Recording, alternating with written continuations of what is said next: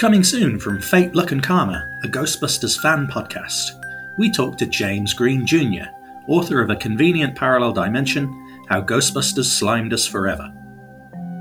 You'll hear exactly what made him say this. Isn't this the greatest day of our lives?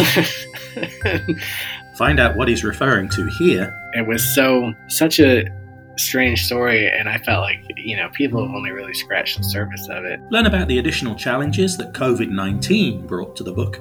This book has to cover afterlife, otherwise kinda what's the point? His decision to reject an offer from Sony to make the book official. I turned down Sony's offer, so that kind of shut the door on a lot of stuff. And if there's a secret stash of Ghostbusters memorabilia that selected people get to see. You're assuming that there's some big vault somewhere with all this, all these unforeseen treasures. I don't think that's the case. I don't think there is. You know, Plus, we'll be talking punk music, being disappointed by Ghostbusters toys as a kid, and much, much more.